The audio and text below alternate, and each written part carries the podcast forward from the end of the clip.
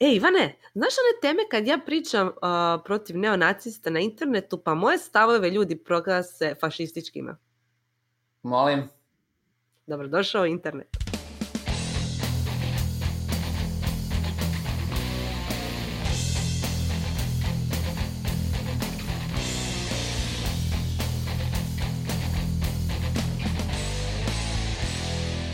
Dobrodošli u novoj epizodu Netokracija podcasta.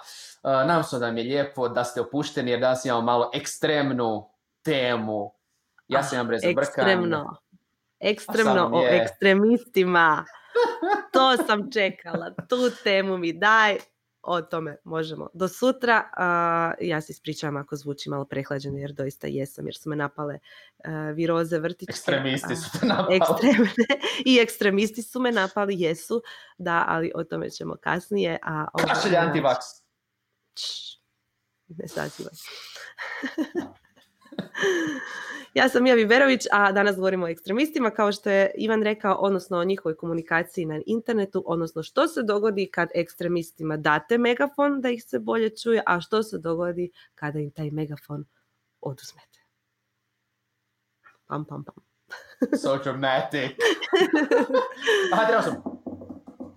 sam moramo se ozbiljiti jer su nas već upozorili da se previše krevedimo i da, se neće, da nas neće slušati ako tako nastavimo jer ovo je doista ozbiljna tema, ali mi je zabavan povod e, koji je došao do nje i e, iako ja želim e, svakome na ovom svijetu sve najbolje, ali mi je drago što se jedan scenarij razvija ovako kako se razvija. A kako glasi taj scenarij pokušat ću objasniti ukratko. Ne znam jeste li čuli za osobu koja se zove Milo Janopoulos, na društvenim mrežama je, pogotovo na Twitteru, dugo bio poznat pod nadivkom Nero ili Niro. U nekim spisateljskim vodama bio je poznat kao Milo Andreas Wagner. Iskreno ni ne znam više koje mu je pravo ime. Između ostalog imao je svoj medij koji se zvao Kernel. Kasnije je bio urednik tehnoloških tema u Breitbartu. To je dakle poprilično ekstremno konzervativni medij u SAD-u. sebe je nazivao most fabulous, most fabulous super villain in the world. Dakle, super sam ovo deklinirala. Skroman čovjek. Da, da, da ekstremni desničar, poznat po svojim javnim nastupima, vrlo je glasan kad je potrebno ismijavati teme kao što su feminizam, bio je vrlo glasan u Gamergateu, govorio je i protiv islama, protiv političke korektnosti, popriličan je recimo internetski troll, žudi za pažnjom, oduvijek i zauvijek koliko god, koliko god ja pratim već online. podržava neonaciste, nacionaliste, dio je tog takozvanog alt-right pokreta, ali kontroverzan je kad govori o bilo, bilo kojoj temi i baš na temelju toga na društvenim mrežama je okupio mnogo, mnogo, mnogo pratitelja koji su, kojima je on postao uzor. Ali Ivane, možda bi bilo dobro da se prisjetiš iz kojeg konteksta. Da, čekaj, Milo Nero, mi njega znamo. Milo Nero, da, da. Iz nekog kao prošlog života. Otprilike, da. stranim konferencijama. Da, Milo smo vidjeli zapravo na uh, nizu zapravo na kraju tehnoloških konferencija uh, na koje smo išli neće širom Europe, ono, u, u jednom prošlom životu postojala konferencija koja se zvala uh, LeWeb, to je bila najveća Europska tehnološka konferencija i tamo je naravno bio naš prijatelj Mir, Miro, Milo, uh, koji u tom trenutku nije bio toliko ekstreman. Zapravo mi smo ga upoznali kao lika koji piše o tehnologiji, mislim, pardon, bio je donekle ekstreman, ali ne ovoliko ekstreman, koji piše tehnologiju. Za kernel, malo kontroverzan, ono... da, zapravo, zapravo jedno od tih predavanja koje smo pratili je bilo poprilično zabavno. Tamo je tada ekonomija dijeljenja ili sharing economy bio veliki buzzword i on je održao jedno pa, relativno i zanimljivo predavanje zašto ekonomija dijeljanja nema nikakve veze s dijeljenjem. Uh, možemo i linkati u opisu ovog videa ili audija na taj tekst da vidite i vjerojatno ćete se možda i složiti s nekim od uh, tih stavova. Imajte na umu da tada još Airbnb i drugi sharing economy startupi, odnosno tehnološke tvrtke nisu bili u tolikom zamahu i neke od njegovih teorija koje je tada rekao su se i pokazale točnima. Međutim, nakon toga je sve otišlo u nekim potpuno krivim smjerovima a, da bi došlo do toga da je prije nekoliko tjedana prodao svoju web stranicu dangerous.com. Ako odete na nju možda ćete još uvijek vidjeti poruku da je stranica prodana i da nema nikakve veze sa prethodnim vlasnikom. Nakon što je objavio da jedva ima za hranu. Netko ko je do prije nekoliko godina bio prilično slavna osoba koja je napravio veliki dil za svoju knjigu, odjednom nema što jesti. Ne znam što se dogodilo. Možeš li ti, Ivane, zaključiti što se dogodilo? se na vlastitom, kak se zove, otrovu. da, čini mi se da na kraju njegovo odlaženje u ekstreme nije bilo profitabilno koliko je misli, odnosno mislim da to je jedan lijepi onda graf gdje što je, konzervat, što je kontroverzni, kao što spomenula, sve popularni, popularni, glasni, svi ga žele čuti i slično. Ili ga ne žele čuti pa reagiraju na njega, pa opet time doprinose da, da se još više čuje za njega. I širi se kroz društvene mreže, medije, nije bitno. I onda u nekom trenutku on nastavlja biti ekstremno ekstremno, ali se taj ljudi koji ga žele čuti, kao što spomenula, smanjuje ja osjećaj da je to možda utjecalo na to da čovjek ne pa, može nije, nije samo to. utjecalo je to najviše to što je bio protjeran konačno sa mainstream društvenih mreža. Konkretnije prvo s Twittera, gdje je bio vrlo, vrlo ekstremno popularan, a tek kasnije sa Facebooka. 2016. je, mu je konačno blokiran pristup Twitteru. Jako dugo se vukla ta kontroverza hoće li biti blokiran ili ne, jer je prekršio niz, niz, niz pravila ove društvene mreže, ali ona nije reagirala. Prvo je reagirala tako da mu je uklonila plavu značku koja označava da je njegov profil verificiran, što je donekle stvorilo konfuziju jer je bilo mnogo lažnih profila pod njegovim imenom, s njegovom fotografijom i tako dalje, ali opet ne toliko jer se jasno vidi tko je pravi Nero, e, odnosno Milo bio na toj Samo jedan.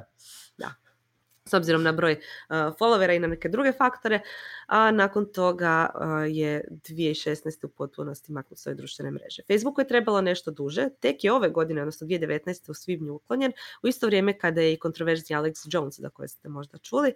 A, tad je društvena mreža objavila da oduvijek zabranjuje pristup individualcima i organizacijama koje promoviraju nasilje i, i mržnju.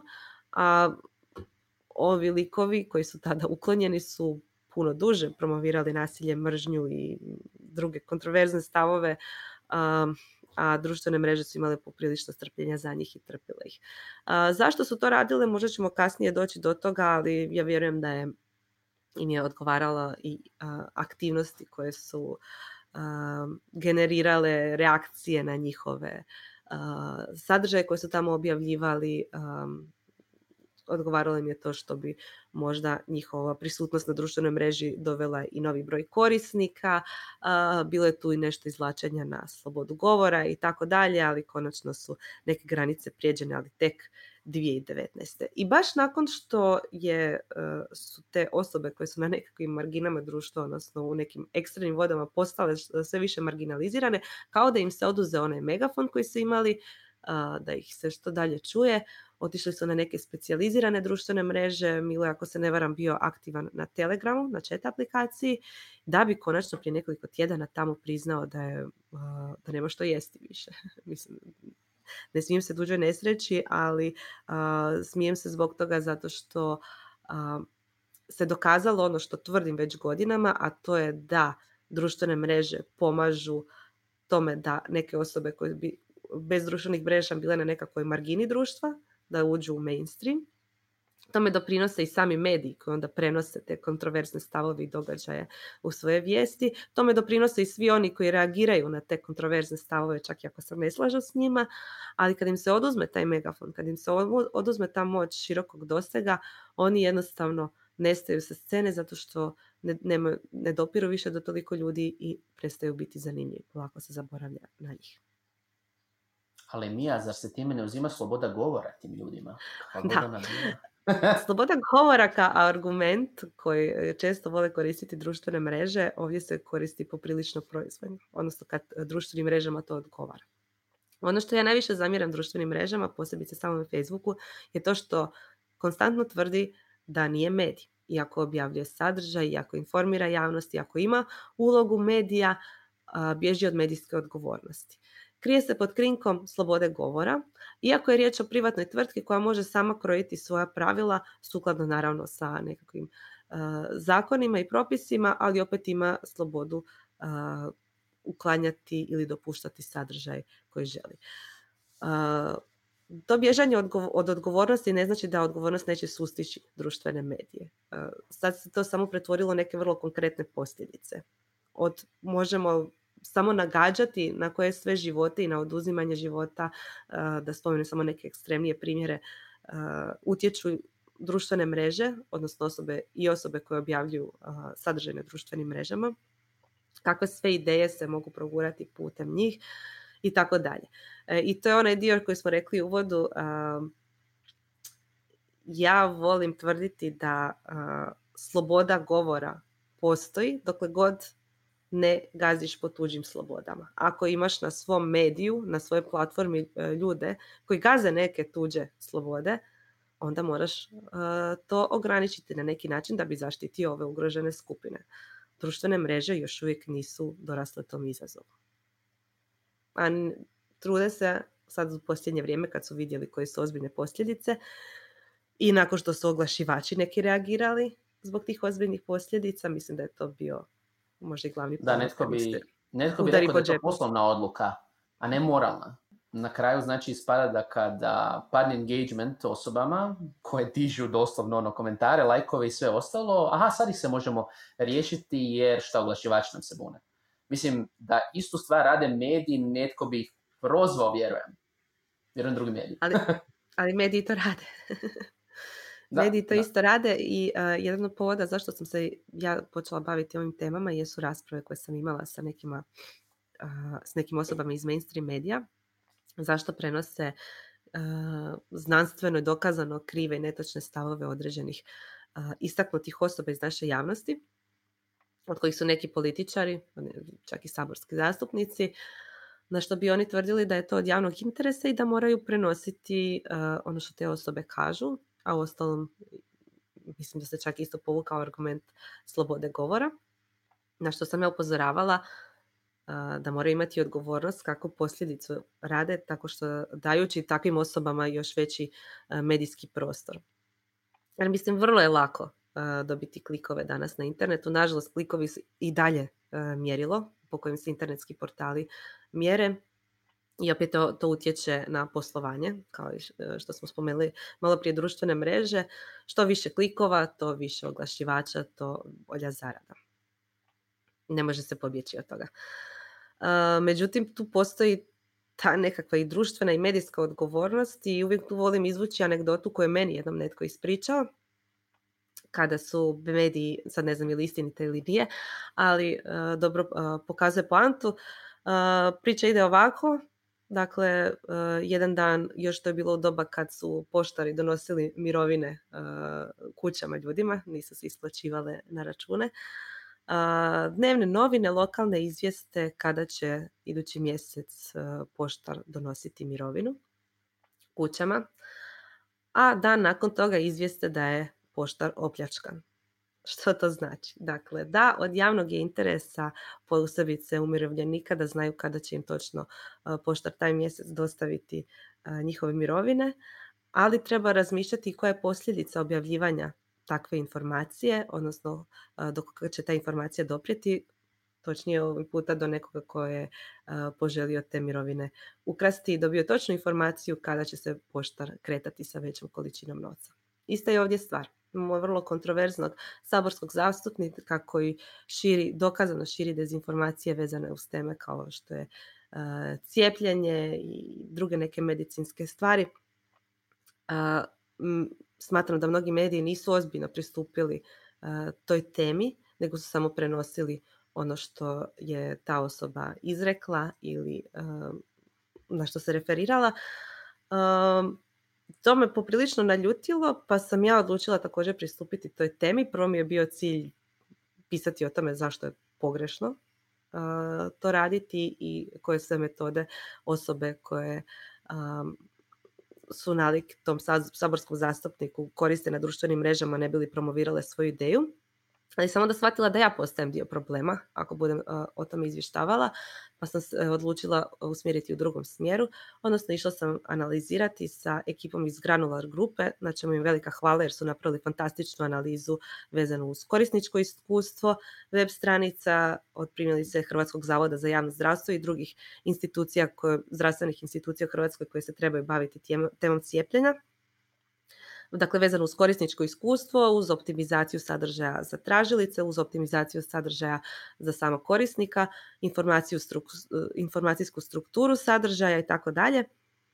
I išli smo vidjeti kako relevantne institucije koje bi trebale govoriti o cijepivima i potencijalnim izazovima koje možemo imati u samo cijepljenje, nuspojavama i tako dalje, trebaju govoriti institucije koje su za to i nadležne.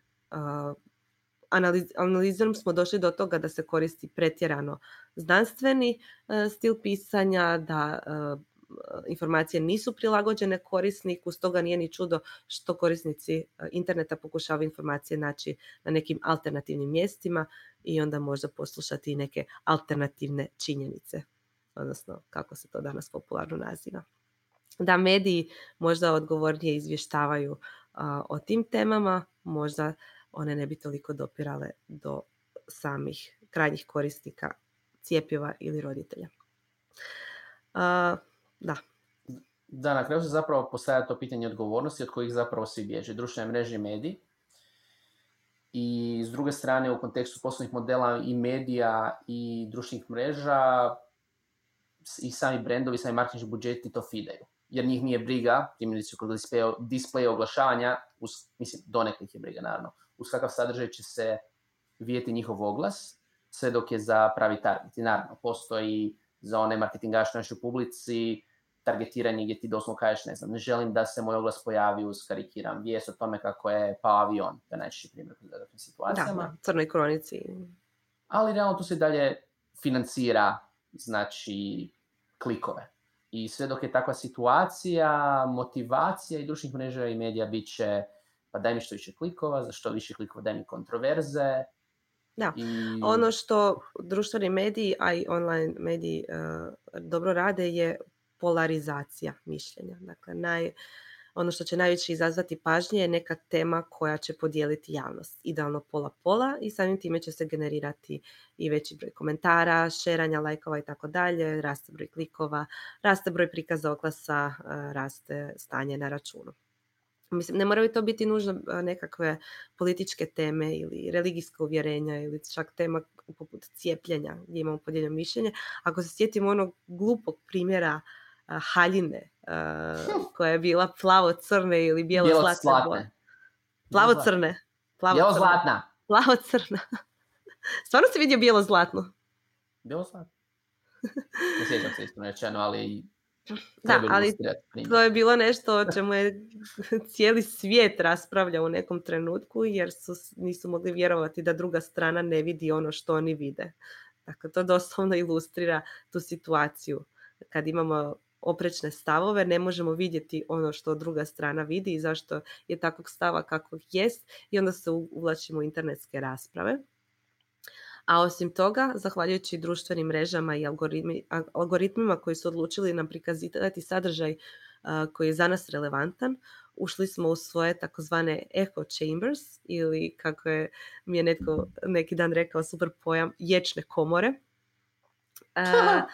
Gdje se uljuljkavamo u svoje balončiće, okružujemo se isto mišljenicima i imamo možda iskrivljenu viziju svijeta. Smatramo da ono što mi vidimo zapravo i svi drugi oko nas vide. I onda kad izađemo iz tog našeg balončića ili ječne komore, ne možemo vjerovati da netko ima drugačije mišljenje od nas i onda se upuštamo u sukob. Ili se ne upuštamo u sukob, nego se vraćamo svojim istomišljenicima i govorimo, jel vi vidite što ovi kažu? Kako mogu? A dakle previše je rasprava, premalo slušanja argumenata. I društvene mreže žive te, baš od te polarizacije, od engagementa, odnosno aktivnosti koje ta polarizacija generira. Pa i neki mediji žive od takve polarizacije i reagira se tek u ekstremnim slučajevima. Dakle, ono što sam ranije spomenula, društvene mreže se izlače na slobodu govora, izlače se na to da oni zapravo nisu mediji, nemaju medijsku odgovornost, a zapravo samo bježe od te odgovornosti ali onda kad jednom reagiraju, kad protjeraju sa, iz svojih prostora osobe koje su bile toksične, pokazuje se da utjecaj tih osoba pada, a je upravo Milo je taj utjecaj i zato sam bila sretna oko ove teme danas. Čekaj, ako benaju toksične osobe, to znači da će benati Trumpa? Mislim. Neće. Neće, da, to je zanimljiva tema, pogotovo neće sada jer se bliže predsjednički izbori i to je tema isto uh, kontroverza, posebice na Twitteru gdje je Trump poprilično glasan i gdje je očigledno toliko puta prekršio uvjete korištenja te društvene mreže da je nekakva obična osoba bio bi protjeran odavno.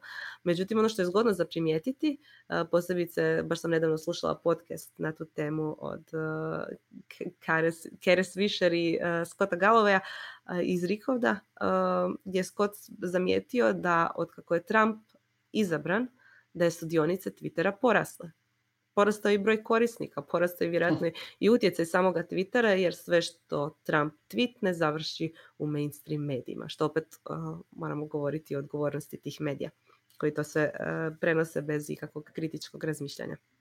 Sve to zapravo tajna growth strategija od Twittera. Mi, mi smo podržali Trumpa da dođe i Twitter. Pa ja sam uvjerena da, da na nekom, nekom sastanku se, ili na više sastanaka povukla tema hoćemo li banati tweet, uh, Trumpa ili ne s naše društvene mreže, ali se razmišljala naravno i ovim aspektima slobode govora, ok, utjecaja koje ta osoba ima, funkcije koje ta osoba predstavlja, ipak je to predsjednik SAD-a, nije baš zgodno banati uh njega kao nekoga drugoga, ali uvjerena sam da se tu povuklo i poslovno pitanje.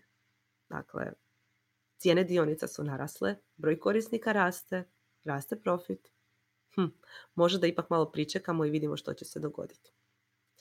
Tako da sam uvjerena da nikada neće banati e, Trumpa, ali vidjet ćemo što će se dogoditi nakon ovih idućih predsjedničkih izbora. Isto tako, ono što je Facebook napravio, iako se bori protiv e, širenja dezinformacija, lažnih vijesti i tako dalje, e, nedavno je promijenio uvjete korištenja, opet uoči predsjedničkih izbora u Americi i dopustio političarima da objavljuju oglase u kojima mogu biti netočne činjenice što je absurdno. Dakle, društvena mreža koja se s jedne strane bori protiv fake newsa, dopušta fake news političarima ako će za to hm. platiti.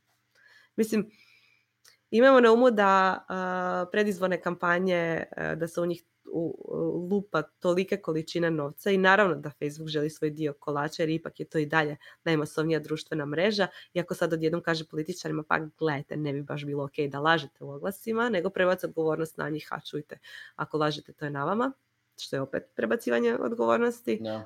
smo Mi ćemo naplatiti, a kasnije ćemo se baviti posljedicama. Tako je.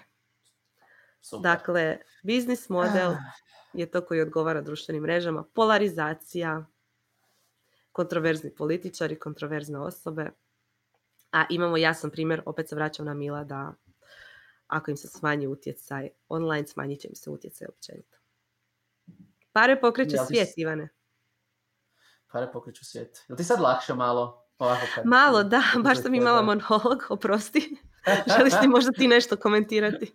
ne, ne, ne, ovo je bila super epizoda zapravo. Jedan lijepi ovaj, kak se zove, uh, message u kojem se zapravo bila vrlo jasna mislim da je nešto što moramo pokriti kao temu. Mislim da imamo inače rasprave i tako dalje, ali ovo je tema jedna gdje mislim da si tekako dobro i pratila šta se događa, ali mislim nešto što netokracije, nečitelji, slušatelji i gledatelje zanima.